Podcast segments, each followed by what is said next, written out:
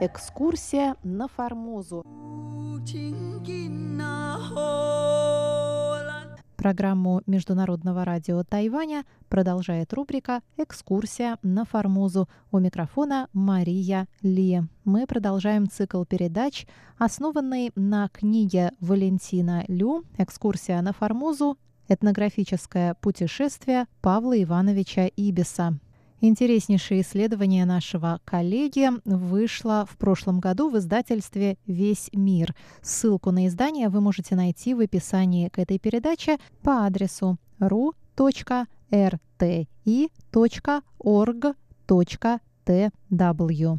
Напомню, что Валентин Лю, старший научный сотрудник Института востоковедения Российской Академии Наук, руководитель Центра тайваньских исследований в Институте востоковедения и бывший шеф-редактор русской службы Международного радио Тайваня. Итак, в прошлый раз мы с вами остановились на третьей главе книги, которая называется «Загадочная болезнь и смерть Ибиса. Трансвременной диагноз». Характер болезни и причины безвременной смерти Ибиса оставались загадкой даже 140 лет спустя, вплоть до 2017 года почему заболел Ибис и связана ли его фатальная болезнь с экспедицией на Тайвань, что это была за болезнь и можно ли было спасти жизнь молодого офицера. Именно на эти вопросы и отвечает третья глава книги Валентина. Причины и точный диагноз заболевания, историю болезни и лечения, обстоятельства и дату смерти прапорщика – удалось установить летом 2017 года, после того, как были выявлены связанные с этими вопросами документы из Российского государственного архива военно-морского флота. Наряду со сведениями о событиях, условиях жизни и личности Ибиса, эти документы были переданы двум российским медикам, терапевту и хирургу, которые поставили окончательный, профессиональный, трансвременной диагноз заболевания с запоздавшей на долгие 140 лет.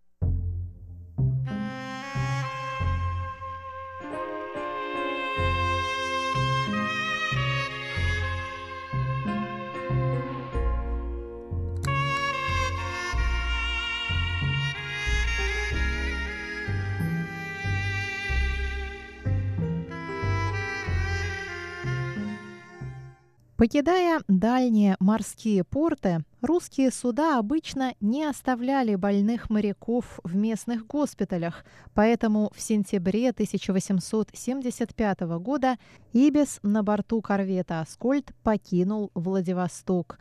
При этом, будучи хронически больным, весь обратный путь до Европы он проделал в той самой тесной гардемаринской каюте на 12 человек, которую так красочно описал его соратник Максимов.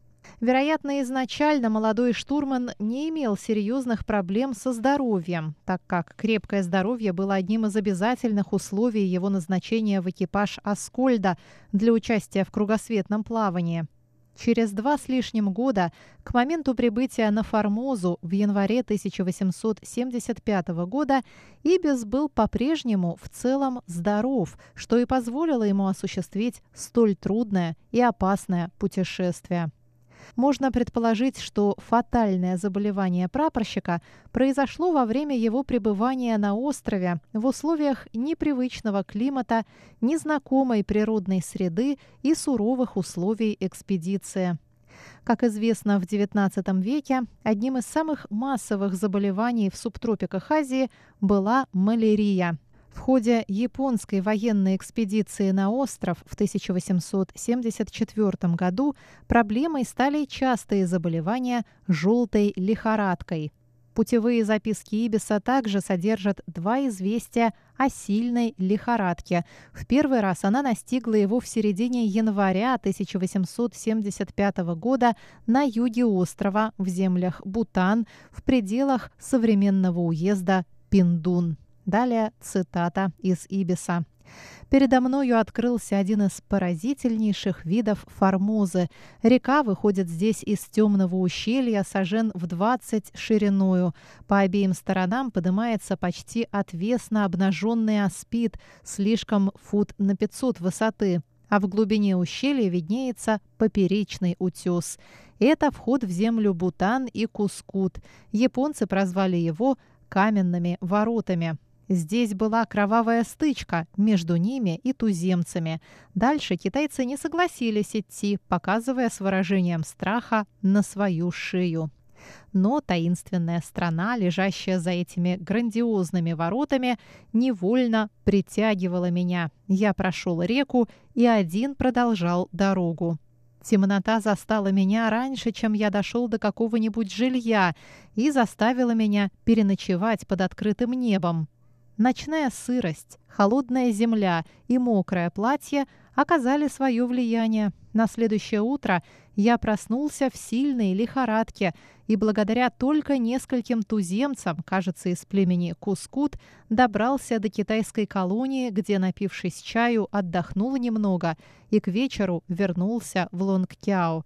Следующее утро после приема некоторых подходящих лекарств лихорадка быстро покинула меня, и я был опять настолько здоров, что оставил Лонгкяо и ушел на север к великой радости мандаринов. Конец цитаты. Во втором случае Ибис пишет, что после 8 февраля ему пришлось отказаться от посещения озера Солнца и Луны в центре Тайваня, кроме всего прочего, из-за повторного приступа лихорадки.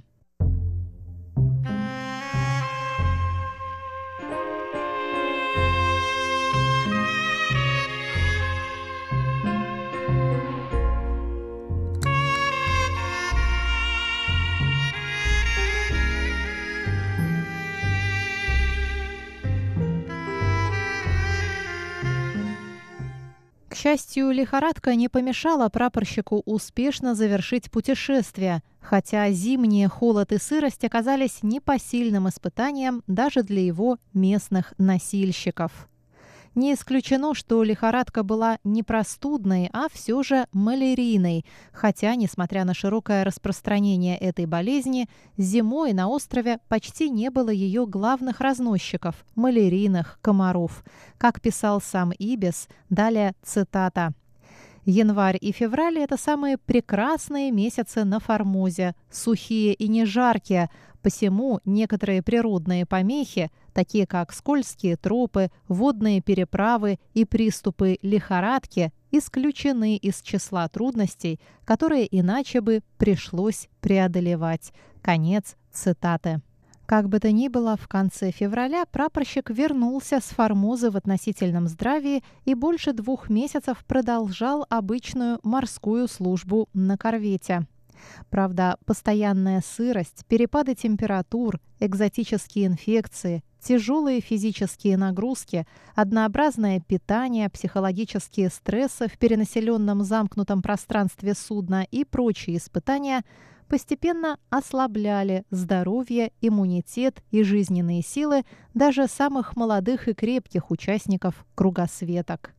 Как показывают записи Трибе, уже в начале плавания, вскоре после выхода из Кронштадта, на корвете по причине холодных и дождливых погод преобладали простудные лихорадки.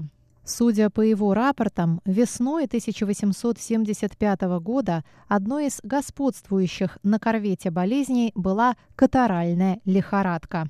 Далее цитата. Самая высокая цифра катаральных лихорадок была в апреле – 11 человек. В остальное же время было только от 1 до 2 человек в месяц. Больные жаловались на легкие ознобы и незначительный жар, насморк и катаральное поражение дыхательного горла и гортани. И только в одном случае болезнь имела характер перемежающейся лихорадки. И, возможно, заключает Валентин, последние слова, только в одном случае болезнь имела характер перемежающейся лихорадки, относились именно к Ибису. Во всяком случае, все указанные заболевания, по мнению судового врача, должно приписать атмосферическим явлениям. Но подробнее мы об этом поговорим на следующей неделе.